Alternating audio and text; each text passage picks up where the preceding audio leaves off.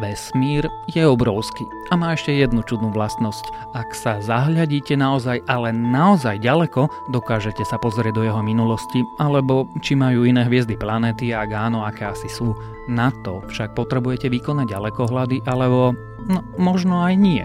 Vedci teraz totiž prišli s nápadom, ako by sa ako ohromný teleskop dala využiť celá naša planéta, presnejšie niektoré jej časti atmosféry. Mohli by sme sa tak napríklad lepšie pozrieť na supermotnú čiernu dieru v jadre našej galaxie. Tá sa totiž začala správať zvláštne.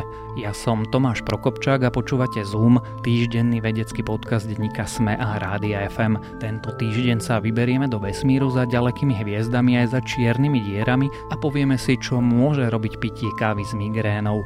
Podcast Zoom počúvate vďaka Asset Science Award, pretože my aj nadácia Asset chceme, aby bolo o vynimočnej vede a vedcoch slovenských aj svetových viac počuť.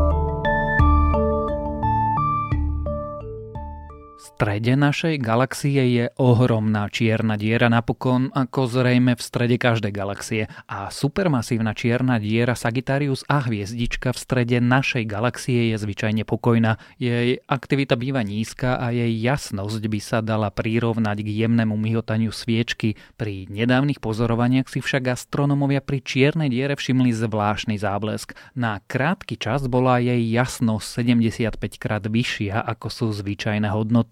Ide tak o doteraz najvyššiu nameranú jasnosť čiernej diery v strede mliečnej cesty v infračervenom zobrazení. Z pozorovaní veci urobili aj zábery a zrýchlenú animáciu a výskum uverejne vo vedeckom časopise The Astrophysical Journal Letters.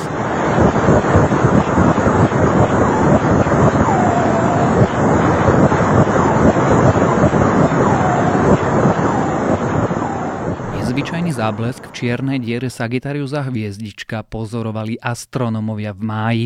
Na veľké krátkodobé výkyvy v jej jase pritom nie sú zvyknutí. Pri pozorovaní boli vedci spočiatku zmetení, dokonca si ju pomýlili s inou hviezdou. Samotné čierne diery totiž nevydávajú žiadne žiarenie, ktoré by vedci dokázali súčasnými metódami zachytiť. Nameraný jas však pochádza z tzv. akrečného disku, teda okolitých plynov a prachu, ktoré do seba čierna diera diera postupne pohlcuje. Nahlý záblesk môže značiť, že sa k čiernej diere dostalo niečo veľmi blízko a otázka zostáva, čo presne mohlo zvýšiť jas čiernej diery. Vedci majú zatiaľ dve možné vysvetlenia. Mohlo by zo oneskorenú reakciu z roku 2014, keď sa k čiernej diere priblížil prašný objekt G2, kde sa dostal na vzdialenosť 36 svetelných hodín a existuje domnienka, že G2 je plynný oblak, z takejto blízkosti by ho čierna diera roztrhala a jeho časti pohltila. Zmeny v jase disku čiernej diery mohla spôsobiť ale aj hviezda S2, ktorá Sagittarius a hviezdička obehne každých 16 rokov. Minulý rok sa hviezda dostala k čiernej diere dosiaľ najbližšie na vzdialenosť 17 svetelných hodín. Takýto blízky prechod mohol zmeniť spôsob, akým plíny prúdia do čiernej diery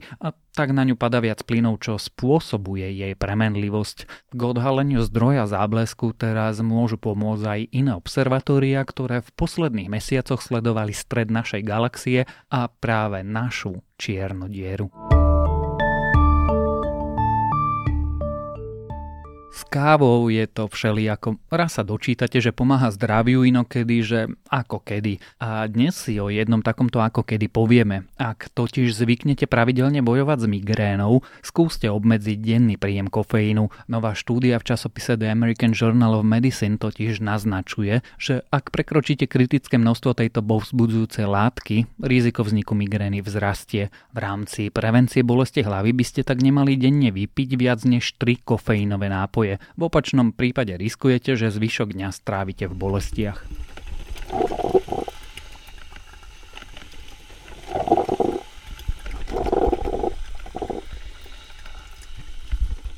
Bolesti hlavy sú podľa Svetovej zdravotníckej organizácie jedným z najrozšírenejších zdravotných problémov, ktoré sa týkajú nervového systému. Jednou z fóriem bolesti je aj migréna. Objavuje sa samostatne, bez ďalších príznakov a bez zjavných vonkajších príčin. Človeka môže trápiť od 4 hodín až po 3 dní a migréna postihuje častejšie ženy ako mužov. Väčšina ľudí trpiacich migrénami pozná aspoň jeden spúšťač, ktorý môže vyvolať príznaky migrény. Patria medzi ne napríklad zmeny počasia, neprimeraná dĺžka spánku, stres, hormóny, lieky, cvičenie alebo niektoré potraviny, respektíve nepravidelná a nevyvážená strava. O tom, či bude alebo nebude kofeín spúšťačom migrény, pravdepodobne ale rozhoduje jeho množstvo. Kým niektorým ľuďom môže malé množstvo kofeínu pomôcť zastaviť prejavy migrény, inej časti môže naopak pravidelná konzumácia kofeínu spôsobiť častejšie bolesti. Nová štúdia sa teraz pokusila aspoň vymedziť hranicu, za ktorou sa zvyšuje riziko takejto migrény. Do štúdie sa zapojilo 98 dobrovoľníkov, počas 6 týždňov každé ráno a večer vyplňali elektronický denník. Vedci následne odhadli, že pitie jedného alebo dvoch kofeín kofeínových nápojov neovplyvnilo pravdepodobnosť, že sa v daný deň objaví migréna. Ak však dobrovoľníci konzumovali 3 alebo viac kofeínových nápojov, pravdepodobnosť migrény výrazne stúpla. Astronómovia majú problém. Chcú vidieť čo najďalej do vesmíru, no potrebujú dostatočne veľké a citlivé ďalekohľady. Tie však stoja miliardy eur a aj tie najdrahšie z nich majú svoje limity. Americký astronom David Kipping sa však na problém pozeral inak, trochu megalomanský, ale zároveň oveľa lacnejšie. Návrhol, ako by sa na základe fyziky dala zemská atmosféra využiť ako šošovka, ktorá by bola výkonnejšia ako tie najväčšie navrhované ďalekohľady. Myšlienku predstavil v štúdiu na webe Archív a v YouTube prezentácii. Astronomers are in the process of building so-called extremely large telescopes. telescopes with diameters of 30 to 40 meters across. But is that really extreme? What about a telescope that was 100 meters across or 1,000 meters across? What about a telescope that was the size of the Earth?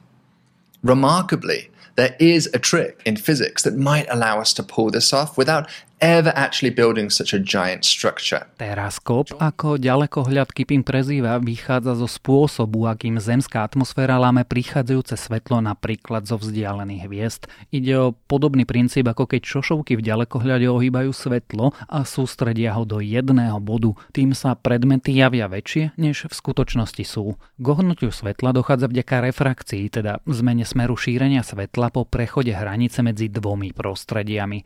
Samozrejme nie všetko všetko svetlo, ktoré prechádza atmosférou, by bolo vhodné. Časť svetla prechádzajúca blízko zemského povrchu by sa nedala použiť. Prekážali by napríklad oblaky. Avšak svetlo, ktoré prechádza atmosférou vo výške necelých 14 km nad povrchom, by podľa Kippinga bolo vhodné, pretože prechádza oveľa pokojnejšou časťou atmosféry bez oblakov. Ak by sme potom umiestnili metrový ďalekohľad do vzdialenosti 4 krát väčšej než je mesiac, atmosféra by mohla zosilniť dopadajúce svetlo do jeho optiky viac ako 22 tisíc krát. Inými slovami, takýto teraskop by mal účinok ako 150 metrový ďalekohľad. Astronomovia by vďaka takémuto riešeniu uvideli málo jasné telesa, vrátane vzdialených planet či asteroidov. Zábery by však neboli také jasné, ako poskytuje napríklad Hubbleov vesmírny ďalekohľad. Ostatní veci chvália premyslenosť tohto nápadu, ktorý sa dá uskutočniť už pomocou existujúcich a dnešných technológií. Upozorňujú však, že zemská atmosféra je veľmi zložité prostredie a bude treba dôkladne všetko premyslieť aj otestovať, čo nakoniec priznáva aj samotný Kipping.